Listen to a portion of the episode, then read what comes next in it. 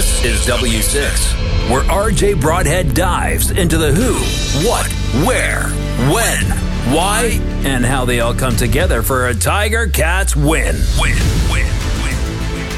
Thanks for taking some time out. We'll have some interesting stats for you on W6. We'll go beyond the obvious and we'll hear from James Butler and Casey Sayles. So, who's the opponent this week? It's the Montreal Alouettes. They visit Tim Hortons Field for the second time this season. The Owls are coming off a win at home against Calgary last week. Their record is at 500 with three wins and three losses. One of those wins came against the Ticats in their first meeting in week three. Owls won big 38 to 12.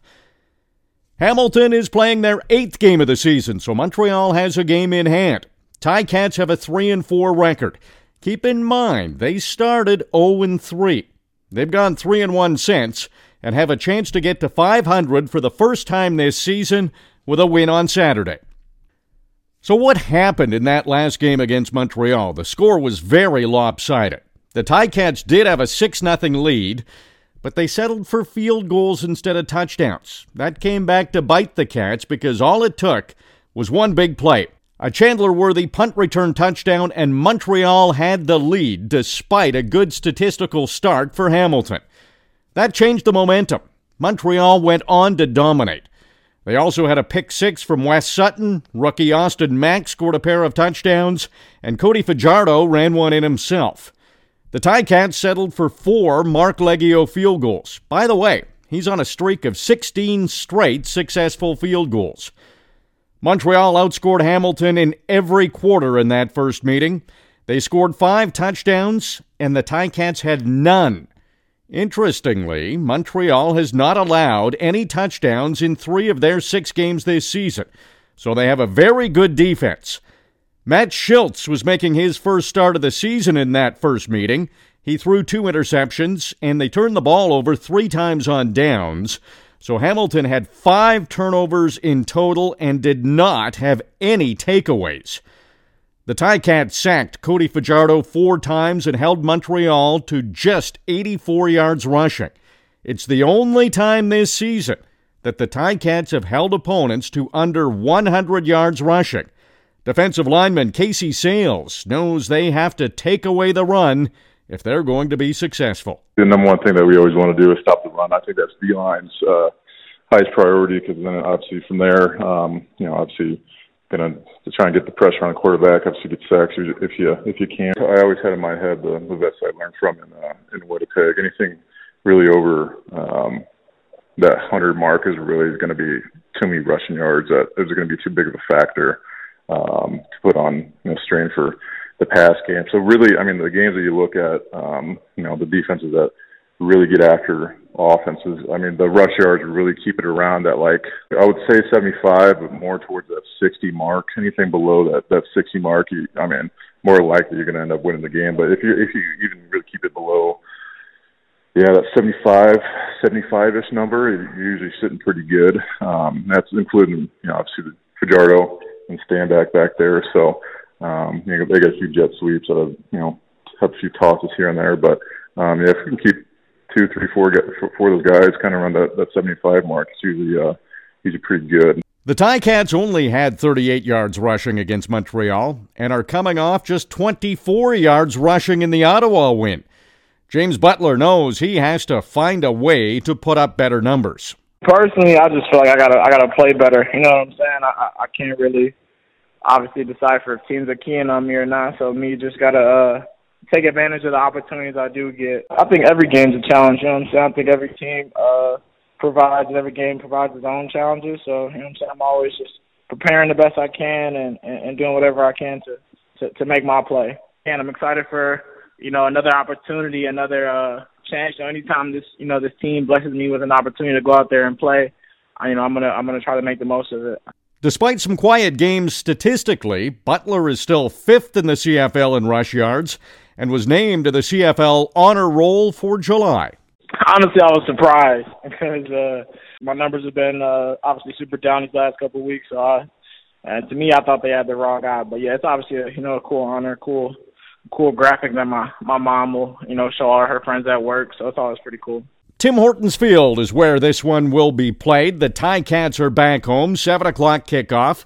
They have a record of 1 and 2 at home, but are averaging just 16 points per game at Tim Hortons Field. James Butler knows getting off to a good start will make a difference. It's it's really big, you know what I'm saying? It's all I mean, obviously it's always about how you finish, but you know what I'm saying, you want to start fast and not, you know, always have to play from behind or or you know, in those like super super close games or you can like kind of get up on guys early. So it's definitely important for us to, to start fast and execute, you know, all of our plays. We always harping on seven, counting by sevens, not threes. So you know what I'm saying. That was definitely a big emphasis this week, and obviously every week is just to to punch it in the end zone. You know, we just got to find a way. One of the Ticats' two losses at home came against Montreal, and it's the only road win for the Owls so far this season.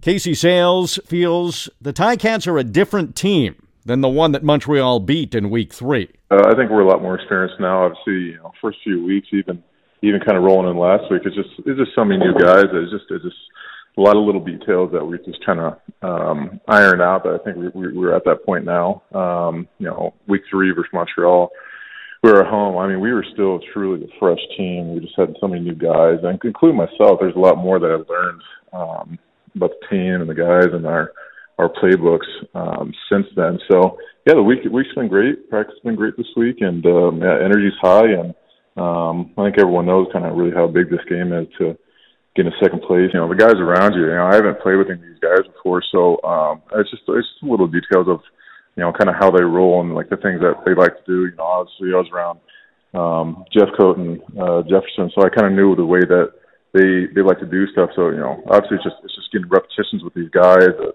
you know, it might not be you know a game or two or you know a hundred, two hundred reps. It might be 500 reps to thousand reps, and that includes practice and everything, just to really truly know how um, those guys around you really roll. And so, um, yeah, it, it's just kind of get into it and just kind of get in a groove with those guys. And um, you know, it's also just like, and it's not the way to play. It's also the communication that we do, and um, yeah, just kind of on and off the field type of type of things, just to um, truly get to know each other. Um, that ends up rolling into the game, and uh, obviously win us games. It's it's a lot of um, controllable factors. I think uh, are kind of going our way right now, and um, yeah, just kind of just taking a day at a time. But yeah, definitely feeling good with the guys around me right now for sure. The win is Saturday night. This season, the Ticats are undefeated on Saturdays. It's true, but it sounds better than it is at this point. They've only played one Saturday game so far. It was their first win against Ottawa on July 8th at Tim Hortons Field. The Ticats won that one 21 to 13. Montreal has been good against the Ticats. They've won four in a row against Hamilton, including the East semifinal last season. The Ticats' last win against the Owls was over a year ago. July 28th, 2022, at Tim Hortons Field, it was a 24 to 17 win. One more point of interest the Ticats play Montreal before the bye for a second straight time this season. It didn't go well previously, so they're hoping for a more enjoyable bye week this time around. So, why is this win so important? Well, it's an East Division opponent. And right now, Hamilton, Montreal, and Ottawa all have three wins, so it's very close. Also, they play Montreal three times in the regular season. Montreal won the first game, so if Montreal wins this one, they'll win the season series. Judging by how close things are in the division, the season series could play a factor, so the Ticats need to win to have a chance to get the edge on Montreal the final meeting between these two teams is the last game of the regular season, so it's still a ways away. For the Tiger Cats to win, Taylor Powell will have to have a strong game. He's making his second start. Both have come at Tim Hortons Field. Oddly enough, Bo Levi Mitchell hasn't had a start at Tim Hortons Field yet. Maybe later this season, fingers crossed. It's the fourth straight game where the Ticats have trotted out a different starting quarterback from the week before. James Butler has belief in Taylor Powell to have a big game. Every football team, obviously, is it's always next man up. You know what I'm saying? And obviously, I always have the the best things to say about about Taylor. You know what I'm saying? He's like like I said, he's one of the most confident guys I've ever been around. Great person on and off the field. So you know, obviously, guys are excited to, to to play with him. The Ticats will have their second bye of the season after they play Montreal. Things are moving quickly. The Ticats are just two games away from the midpoint of the season and three games from the Labor Day Classic against the Argos at Tim Hortons Field. The season happens fast. That's W6 for this week. Lots of fun stats, but the real deal happens Saturday at Tim Hortons Field. The Alouettes and Ticats. Hope to see you there. If you can't make it, listen to the Ticats Audio Network. Listen.ticats.ca. Pre-game show at 6. Play-by-play with me and Luke Tasker at 7. Now that you've got your W6 for this week's game, give the Ticats Audio Network a review on Spotify, Apple Podcasts, or wherever you find your audio content.